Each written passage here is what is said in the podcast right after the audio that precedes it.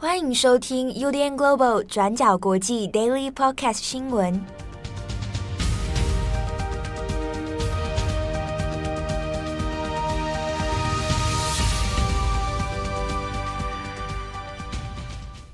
Hello，大家好，欢迎收听 UDN Global 转角国际 Daily Podcast 新闻。我是编辑七号，我是编辑佳琪。今天是二零二二年六月十三号，星期一。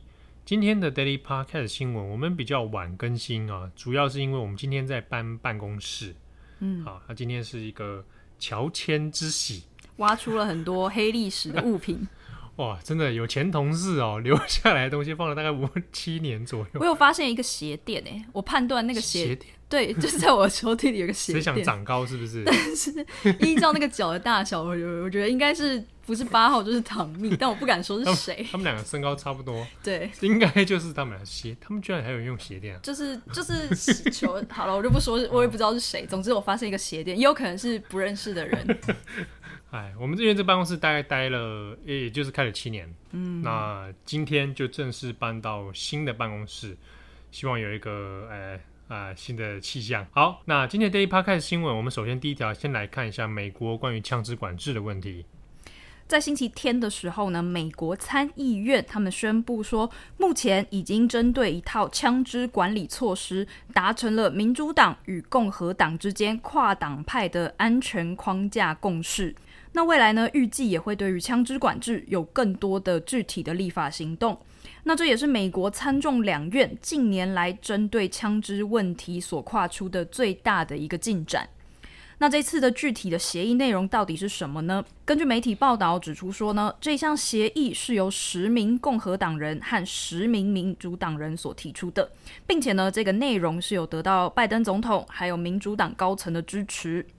根据《华盛顿邮报》的说法，目前呢，暂定双方的这个协议内容包括几个大项。第一个呢，是联邦将会拨款来鼓励各州来订立红旗法，就是 Red Flag Laws。那这个红旗法呢，指的是说允许各州政府让枪支远离特定被认为不适合拥有枪支的人。那包括说有可能会对自己或对他人构成潜在威胁的人，各州呢就会有权利可以没收这些人所持有的枪支。此外呢，也首度宣布将会扩大背景调查。尤其是针对二十一岁以下的年轻枪支购买者来进行所谓的青少年司法犯罪记录还有心理记录的强制调查。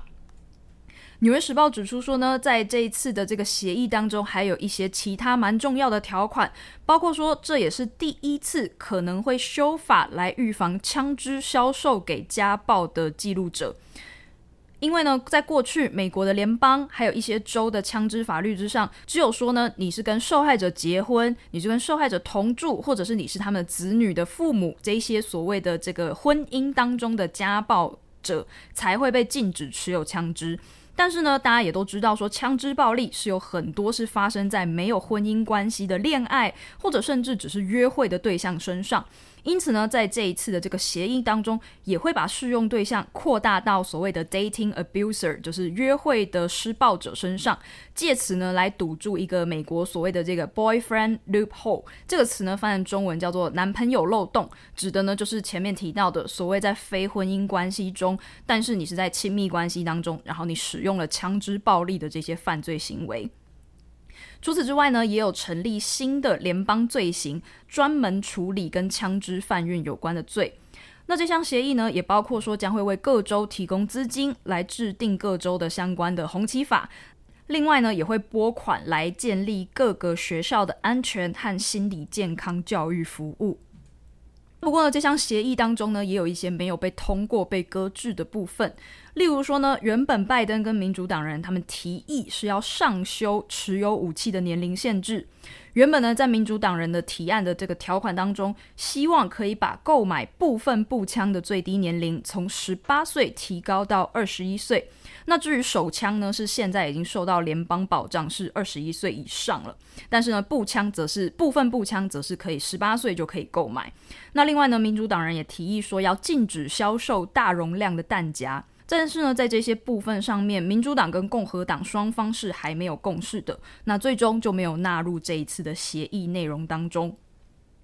虽然整个具体的草案目前都还在协商的过程里，但是呢，目前双方都预期说有可能在六月二十四号之前就会有相关的法案。因为呢，在六月二十四号之后，参议院就要开始进行长达两周的休会。只是呢，因为现在立法尚未完全成文，所以还有很多不清楚的细节，到底会怎么确立，这个部分也都还是要再观察的。那各方的立场又是怎么样呢？目前拜登他已经对于这一次的这个协议表示支持了。他在周日的时候发布了一份声明，表示说，红旗法虽然没有做到我认为需要的所有内容，但它还是反映了我们已经朝着正确方向迈出了重要的一步，并且这也是几十年来国会通过最重要的枪支安全立法。那至于共和党方面呢？共和党的领袖米奇麦康诺也发表了一个声明。他虽然呢没有正式支持这一次的谈判，但是呢，他也对初步的协商表达了一个基本的鼓励，就是有一点不置可否的态度。他说呢，我希望他们的讨论可以达成一个跨党派合作的结果，在心理安全与校园安全上都给予重大的进展，并且同时也还是要尊重宪法第二修正案，并且获得参议院的支持，为我们的国家带来改变。那至于全国步枪协会，也就是 NRA，他们的发言人呢，也在周日的时候表示，他们将会在法律的全文正式出炉、可供审查的时候，再来公布协会的立场。好，那因为后续的法律还需要在一段时间才会有具体的规定，未来如果还有进度的话，我们也会再做追踪。好，那我们下一则来看一下中国。我们第一条呢，先看中国北京的疫情。在六月十二号的时候呢，现在北京的新增病例是二十九例本土的确诊病例哦。虽然我们就数字上来看，感觉并不是很多。不过呢，前一阵子哦，六月九号到十二号这段期间，北京因为在一间酒吧里面发生了群聚感染。那这是在北京一个算蛮有名气的哦，在朝阳区这里，天堂超市酒吧啊，它并不是一间 supermarket，但它名字叫做天堂超市。这是北京一个连锁的哦一个酒吧哦。那在中国算小有名气，而且在其他省份也有陆续开过店哦。那它的消费呢，并不算非常昂贵，那吸引不少年轻人会在里面消费哦。那就在六月九号到十二号期间呢，就发生了。大量的群聚感染，那目前已经知道的感染者，从天堂超市酒吧这边的有超过一百六十六例，而且数字可能还会再往上提升。那根据现在北京初步的调查呢，有讲到说，虽然说北京的疫情防控相对起来比较严格，比如说它还是有采取一些，呃，你出入还是要去扫健康码，你要出示你的 PCR 证明等等。不过呢，当地的这个记者去查访之后，那也询问了一些曾经有到过这个天堂超市酒吧的人，都有讲到，其实这段期间哦，天堂超市酒吧并没有特别执行或者特别严格的来检查大家的所谓的健康码啦，啊，那或者是这个 PCR 证明啊，那甚至是进到酒吧里面之后，那大部分的人除了工作人员之外，几乎没有人是戴口罩的。啊，那所以这样的状况有可能就变成了一个防疫的破口。那就北京的状况来说，它就又有更加的一个政治敏感性哦。特别是现在持续进入六月，紧接着往下半年的话，那就是二十大的时间。在这段期间之内，中国官方都还是希望尽力的哦，把这个疫情控制在能够动态清零的状态之下。好，那先前不久之前，虽然这个上海已经陆续做解封，好，那官方的宣称当然是整体来说是可以做正常的生活，不过还是有一些零星的区域，因为有出现确诊的关系，那还是陆陆续续呢进入到这个在家隔离的状态哦。好，那我们这边也看是北京在这一个酒吧事件之后，那北京市的官方啊有点紧张，而且甚至是有对外透露说，这一次在北京要控制疫情，它的难度比去年。也比前年都还要来得更难哦。那当然，主要这个跟 Omicron 的变种散播之后那有关，那以及现在大部分的民众哈采取的生活态度是比较是要倾向是可能要与疫情共存的，所以以现在要做一个完全的控制，那以上海的经验来看，都其实是蛮难的了。那要在北京，恐怕这个难度也是不低的。好，那我们现在看朝阳区呢，也因为这个事件之后，那酒吧、KTV 等等这些场地哦，现在全部都勒令暂停营业。同时，从十三号，也就是今天开始，那要连续三天整个区域做全员的核酸检测。那这样的模式呢，恐怕也是在一直到今年到年底，应该都会保持这样动态清零的严格措施。好，那最后一则，我们看一下中国也是先前发生的所谓唐山打人事件。那可能已经有一些听友有注意到，周末以来这一条新闻在中国其实是舆论上面吵得非常非常凶的一个呃事件哦。那在台湾相关媒体也有做报道，我们这边大概稍微跟大家简单的提点一下这个事情来龙去脉。唐山打人，唐山是位于河北省的唐山市。好，那在六月十号的深夜哦，在一个烧烤店，其实就是一个一般的烧烤店餐厅里面，那就有男男女女在里面用餐。那其中呢，就有发生一个事情，是一个叫做陈继志的男子，他呢就想要去搭讪别桌的女生啊。那这位陈继志呢，他按照后来的调查是说，他可能应该是没有特别喝酒啊。在事情的当下，有人认为他可能是酒醉哈，但是后来的调查是认为说他应该是清醒的，那就搭讪了另外一桌的女子。那在搭讪的同时呢，除了嘴巴说出来的内容可能有点让人不太舒服之外，他手也直接摸上去哦，摸到人家的后背这样。那当下就被当事人给拒绝，而且又大声的跟他说不要这样哦。那没有想到在被拒绝之后呢，就有点恼羞成怒，那就。反而变成这个男生要去打这个女性，那在拉扯之中呢，同桌其他女性就有拿酒瓶哦去打这个这个进行骚扰的人，那就演变成双方在这个里面变成一个暴力事件。但是呢，这个男性所带来的一些同行的其他男性友人哦，就开始进到店里面来，那围殴这个。被害的女性哦，那因为整个过程里面有被侧录下来啊，影片就后来在网络上曝光。那这个过程当中，呃，殴打的手段非常的凶狠哦，那也真的是令人发指。所以呢，影片在网络上面曝光之后，其实在中国的舆论引起非常非常大的愤怒跟指责哦。所以从六月十号，那一直到六月十二号。那整个在微博啊、微信啊，几乎都围绕在这个事件哦，所以就会看到关键字“唐山打人事件”。那之中就讲到说啊，这个被害女性她被性骚扰，然后还居然被人家打一顿，而且这个打的方式是非常的凶狠的。那两名女子呢，后来是重伤送医，目前还在医院治疗当中。那目前看起来是没有生命的危险。那也因为事件爆发之后呢，呃，民民情的愤怒是难以这个控制哦，所以唐山的警方觉得很快的就去把当事人，包含这位陈继志，总共有九名嫌疑犯哦，就全部的逮捕了。那事情其实，在逮捕之后，并没有完全的告一段落。实际上呢，在舆论或者在官方，都演变成了大大小小的各种风波。好，那我们先讲官方的处置啊，到最新今天我们十三号的处置。唐山市的警方还有唐山市官方呢，就在从十二号的时候就先宣布说啊，因为这样的事件发生了，引发了很多的民愤，那我们呢就来执行夏季的社会治安整治，叫做雷霆风暴行动。他就很高调了，宣告了一个所谓雷霆风暴。那这个所谓雷霆风暴呢，就是说在夏季的时候要把整个所谓的这种类似的暴力事件啊、社会案件、寻衅滋事等等。说要一网打尽，要全面彻底打击。好，那这个就是官方所开始做的一个宣示啊。好，那其实，在过去，如果你有听我们这样转角或者我们的 Daily 啊，或者重磅广播，可能就知道我们过去有多多次的提过，中国有一种特殊的法治的风格，叫做运动式执法。哦，就是当有事情出现的时候，那官方就突然雷厉风行。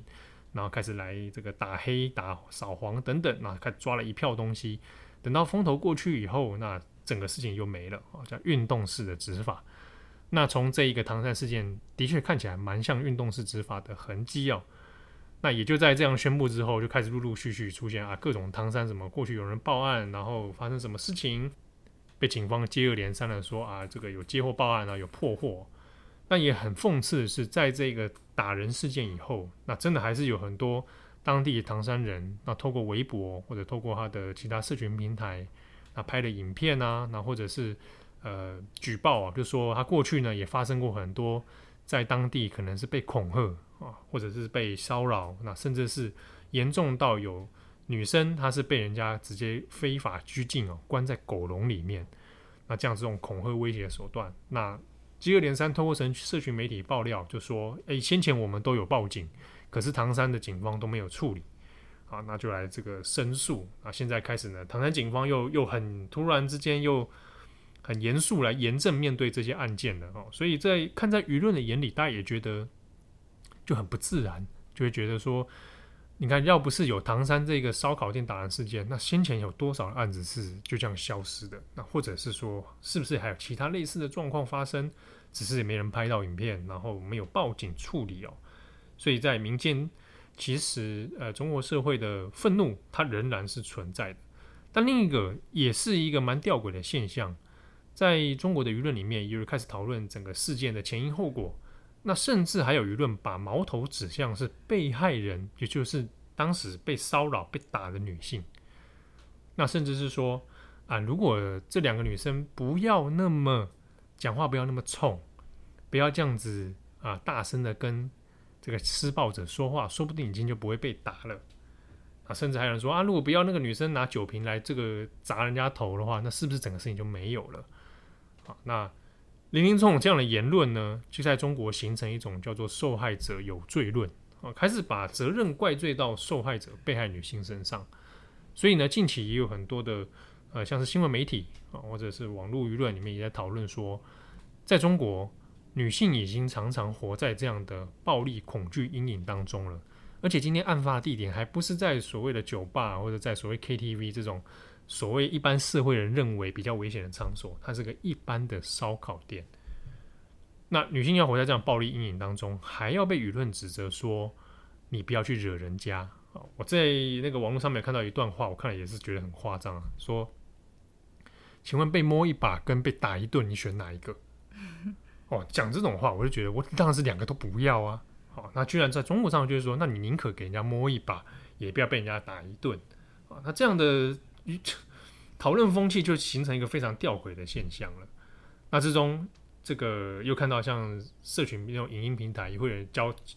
开始教导说啊，如果自己是自己当事人在旁边围观的话，那会有什么样的反应？嗯、啊，或者甚至有些男性会教导说啊，我我的女朋友应该如何如何如何。比方说，像在那个很多女性使用的那个小红书的平台上，最近就开始有很多女性会开始上传一些讨论的截图，内容呢就是我跟男朋友怎么讨论唐山打人事件。那当然呢，这个女生就会跟这个男生说：“诶，我我如果你是这个事件的当事人，如果当时我在场，你可能会你会帮我吗？或者是你会出头吗？或者如果你目击到这件事，你会有什么样的反应？”那他们会之所以会发上来，就是因为可能男朋友的留言就是让他们觉得就。比方说呢，就我的男朋友就说呢，之后你晚上都不要去聚餐了，你最好八点就回来。没有办法，这就是社会。身为男的，我都害怕，更别说是你了。那另外呢，也有的男朋友就说，就是现实中就是有很多这种人，只不过正常被爆出来了而已。然后呢，还有另外一个女生说呢，如果我看到，我一定会冲上去帮忙的，我要尽可能的帮忙。然后呢，他们的男朋友就回说，你看看啊，你就是没有吃过社会的苦果，就是会有非常多的人上传他们跟男朋友讨论这件事，那他们也会对，然后他们会筛选一下，对，他们会很愤慨的觉得说，是不是真的身为男性就绝对没有办法同理女性在当下感觉到的恐惧，嗯、或是感觉到应该要出手帮忙的这个这个。同理的感觉，就是很多人在问这件事情。因为的确，这个周边的人要不要帮忙，也的确是在这一个唐山事件当中讨论的议题之一。你说成龙吗？啊，对啊，成龙也说他就是当场没有这个，但是因为那天唐山那个状况又发生的很快，嗯，哦，他从骚扰摸人家，然后到演变成这个突然群体围殴，这个速度很快。有些人其实当下是根本没还不晓得发生什么事。再来是对方人多势众，而且。对，以影片来看，的确都是蛮彪形大汉的。那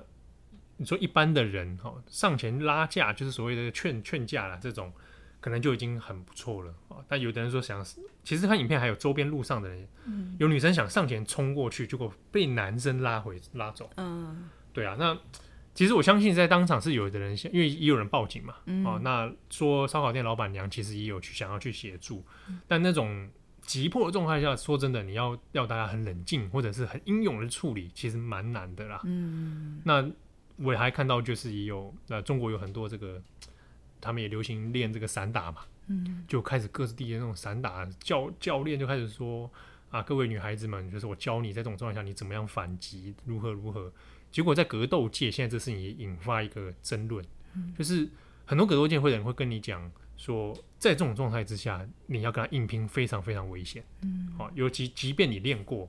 但在这种很不利的条件下，你很有可能也会让自己受伤。对啊，所以现在舆论的那个那个讨论里面，其实风向各种各种乱七八糟的讨论都有啊。之中其实是比较难过的是，像刚刚你讲到说啊，你最好不要出去聚餐，嗯啊，晚上要早点回家啊。这种因为社会的暴力，所以我要限缩自己的。应应该要有的生活，哦，它就反而变得非常奇怪。嗯、好，那感谢大家的收听。哦，其实我讲起来，最后闲聊一下，我今天其实还是失眠，嗯，就，就睡不好。但有可能是因为昨天晚上我深夜看到那个黄文哲过世的事情，我打击太大了。那也可以跟大家说，就是我从小时候就是看霹雳布袋戏长大，所以黄文哲的过世让我有点冲击，感觉好像心中。那个好像有一部分的我就从从此消失了，嗯，好像是童年的那个感觉已经不在，那时代又翻过去了一页。我自己是没有看霹雳的系列，但我身边有朋友是布袋戏圈的，他们也就是深受震撼。嗯、对啊，因为来的太突然，是不是前阵子才刚好有电影《素还真》春节的时候，嗯、他春节档，那很可惜，因为春节刚好疫情爆发，所以有很多人就没办法去电影院。那那一阵子他的这个电影票房却其实不如预期啦。后来我是看，我也是。刚好周末看了 M O M O D，看完之后没想到我在礼拜天看到这样的新闻，我自己都就是一时之间难以接受。嗯，对，好，那感谢大家的收听，我是编辑七号，我是编辑佳琪，我们下次见喽，拜拜，拜拜。感谢你的收听，如果想知道更多资讯，请上网搜寻 UDN Global 转角国际。